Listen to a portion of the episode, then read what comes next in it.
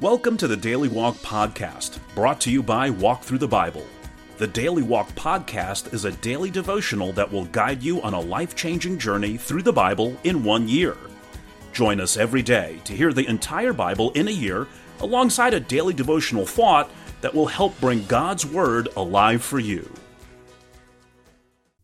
Today's Daily Walk devotion comes from Acts chapters 27 through 28. Because of his appeal to Caesar, Paul now begins the lengthy trip to Rome to appear before the emperor. The trip is uneventful until they reach the Fair Havens. Paul's advice to stay there for the winter is ignored, and the ship pushes on for Phoenix, a harbor on Crete. See Acts chapter 27, verse 12. Caught in a storm and driven across the Mediterranean, the ship finally breaks up on the island of Malta. Miracle follows miracle until at last Paul arrives in the city of Rome, where, under house arrest, he ministers for two years without hindrance.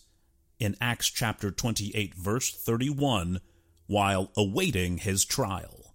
Now, let's listen to Acts chapters 27 and 28. Acts 27. When it was decided that we would sail for Italy, Paul and some other prisoners were handed over to a centurion named Julius, who belonged to the imperial regiment.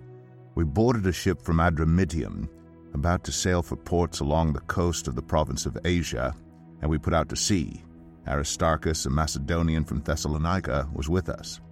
The next day we landed at Sidon, and Julius, in kindness to Paul, allowed him to go to his friends so they might provide for his needs. From there we put out to sea again and passed to the lee of Cyprus because the winds were against us.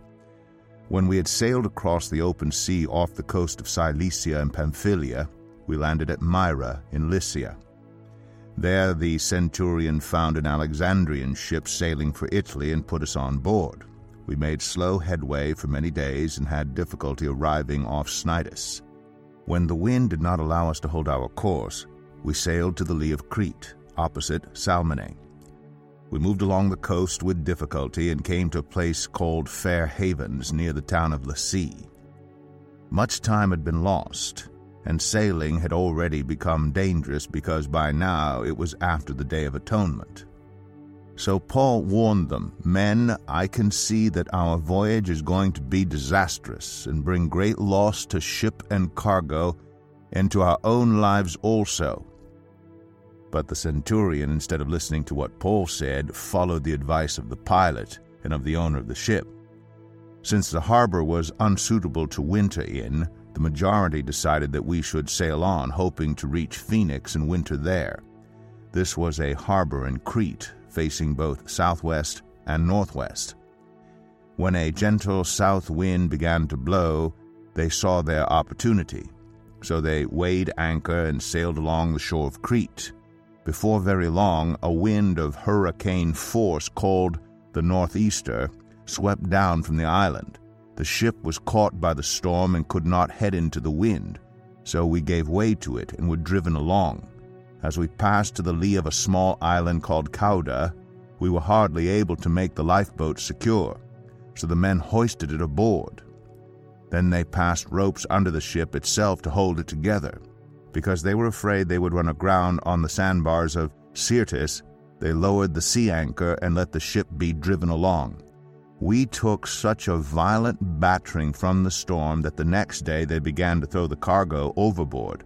On the third day, they threw the ship's tackle overboard with their own hands. When neither sun nor stars appeared for many days, and the storm continued raging, we finally gave up all hope of being saved. After they had gone a long time without food, Paul stood up before them and said, Men, you should have taken my advice not to sail from Crete. Then you would have spared yourselves this damage and loss. But now I urge you to keep up your courage, because not one of you will be lost. Only the ship will be destroyed. Last night, an angel of the God to whom I belong and whom I serve stood beside me and said, Do not be afraid, Paul. You must stand trial before Caesar. and God has graciously given you the lives of all who sail with you. So keep up your courage, men, for I have faith in God that it will happen just as He told me. Nevertheless, we must run aground on some island. On the fourteenth night, we were still being driven across the Adriatic Sea. When about midnight the sailors sensed they were approaching land, they took soundings and found that the water was a 120 feet deep. A short time later, they took soundings again and found it was 90 feet deep. Fearing that we would be dashed against the rocks, they dropped four anchors from the stern and prayed for daylight. In an attempt to escape from the ship, the sailors let the lifeboat down into the sea, pretending they were going to lower some anchors from the bow. Then Paul said to the centurion and the soldiers, Unless these men stay with the ship, you cannot be saved. So the soldiers cut the ropes that held the lifeboat and let it drift away. Just before dawn, Paul urged them all to eat. For the last fourteen days, he said, you have been in constant suspense and have gone without food. You haven't eaten anything. Now I urge you to take some food. You need it to survive. Not one of you will lose a single hair from his head. After he said this, he took some bread and gave thanks to God in front of them all. Then he broke it and began to eat. They were all encouraged and ate some food themselves. Altogether, there were 276 of us on board. When they had eaten as much as they wanted, they lightened the ship by throwing the grain into the sea. When daylight came, they did not recognize the land, but they saw a bay with a sandy beach, where they decided to run the ship aground if they could. Cutting loose the anchors, they left them in the sea and at the same time untied the ropes that held the rudders. Then they hoisted the foresail to the wind and made for the beach. But the ship struck a sandbar and ran aground. The bow stuck fast and would not move, and the stern was broken to pieces by the pounding of the surf. The soldiers planned to kill the prisoners to prevent any of them from swimming away and escaping. But the centurion wanted to spare Paul's life and kept them from carrying out their plan. He ordered those who could swim to jump overboard first and get to land. The rest were to get there on planks or on other pieces of the ship. In this way, everyone reached land safely. Acts 28. Once safely on shore, we found out that the island was called Malta. The islanders showed us unusual kindness. They built a fire and welcomed us all because it was raining and cold. Paul gathered a pile of brushwood, and as he put it on the fire, a viper, driven out by the heat, fastened itself on his hand. When the islanders saw the snake hanging from his hand, they said to each other, This man must be a murderer, for though he escaped from the sea, the goddess Justice has not allowed him to live. But Paul shook the snake off into the fire and suffered no ill effects. The people expected him to swell up or suddenly fall dead. But after waiting a long time and seeing nothing unusual happen to him, they changed their minds and said he was a god. There was an estate nearby that belonged to Publius, the chief official of the island. He welcomed us to his home and showed us generous hospitality for three days. His father was sick in bed, suffering from fever and dysentery. Paul went in to see him and after prayer placed his hands on him and healed him. When this had happened, the rest of the sick on the island came and were cured. They honored us in many ways, and when we were ready to sail, they furnished us with the supplies we needed. After three months, we put out to sea in a ship that had wintered in the island. It was an Alexandrian ship with the figurehead of the twin gods Castor and Pollux. We put in at Syracuse and stayed there three days. From there we set sail and arrived at Rhegium. The next day the south wind came up, and on the following day we reached Puteoli. There we found some brothers and sisters who invited us to spend a week with them, and so we came to Rome. The brothers and sisters there had heard that we were coming, and they traveled as far as the Forum of Appius and the Three Taverns to meet us. At the sight of these people, Paul thanked God and was encouraged. When we got to Rome, Paul was allowed to live by himself with a soldier to guard him. Three days later, he called together the local Jewish leaders. When they had assembled, Paul said to them, My brothers, although I have done nothing against our people or against the customs of our ancestors, I was arrested in Jerusalem and handed over to the Romans. They examined me and wanted to release me because I was not guilty of any crime deserving death.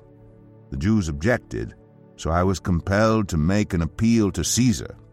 I certainly did not intend to bring any charge against my own people.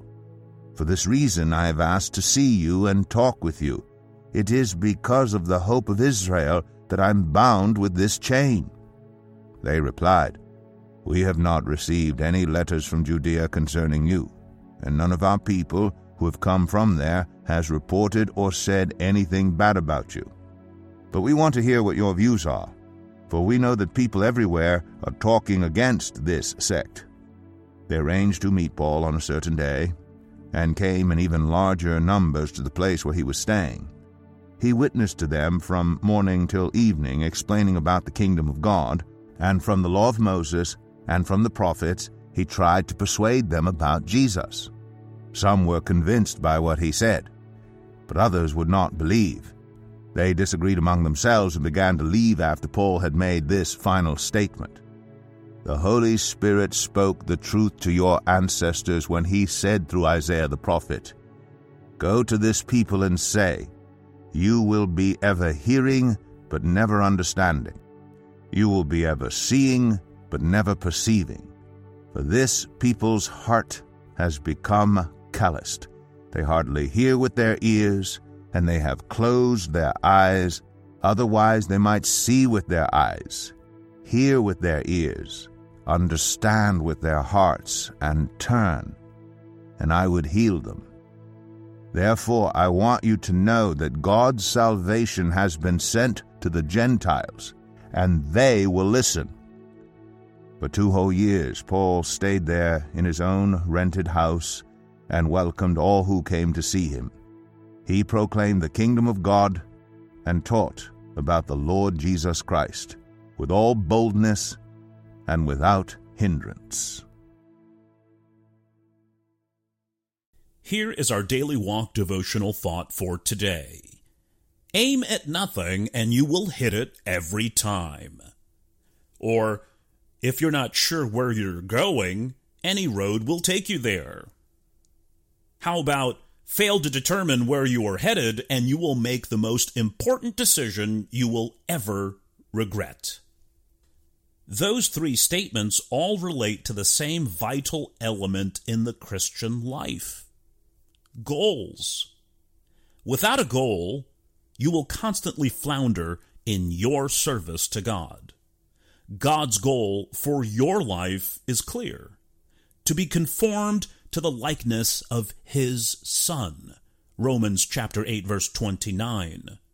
Paul had a clear-cut goal in his walk with God to know Christ and the power of his resurrection and the fellowship of sharing in his sufferings in Philippians chapter 3 verse 10. Now with that goal constantly in view, Paul could endure imprisonment, shipwreck, and persecution because he knew each day was bringing him closer to his goal. How about you? Are you moving toward a goal in your Christian life? Thank you for joining us today for the Daily Walk podcast from Walk Thru the Bible. Be with us tomorrow as we continue our life changing journey through the Bible in a year. Love this episode of the Daily Walk podcast? We'd love for you to rate and give us a review on iTunes or Google Play. Make sure you subscribe so you won't miss an episode as we walk through God's Word together. For more resources to help you live God's Word, visit walkthru.org. That's W A L K T H R U dot O R G. Walk Thru the Bible. Take a walk, change the world.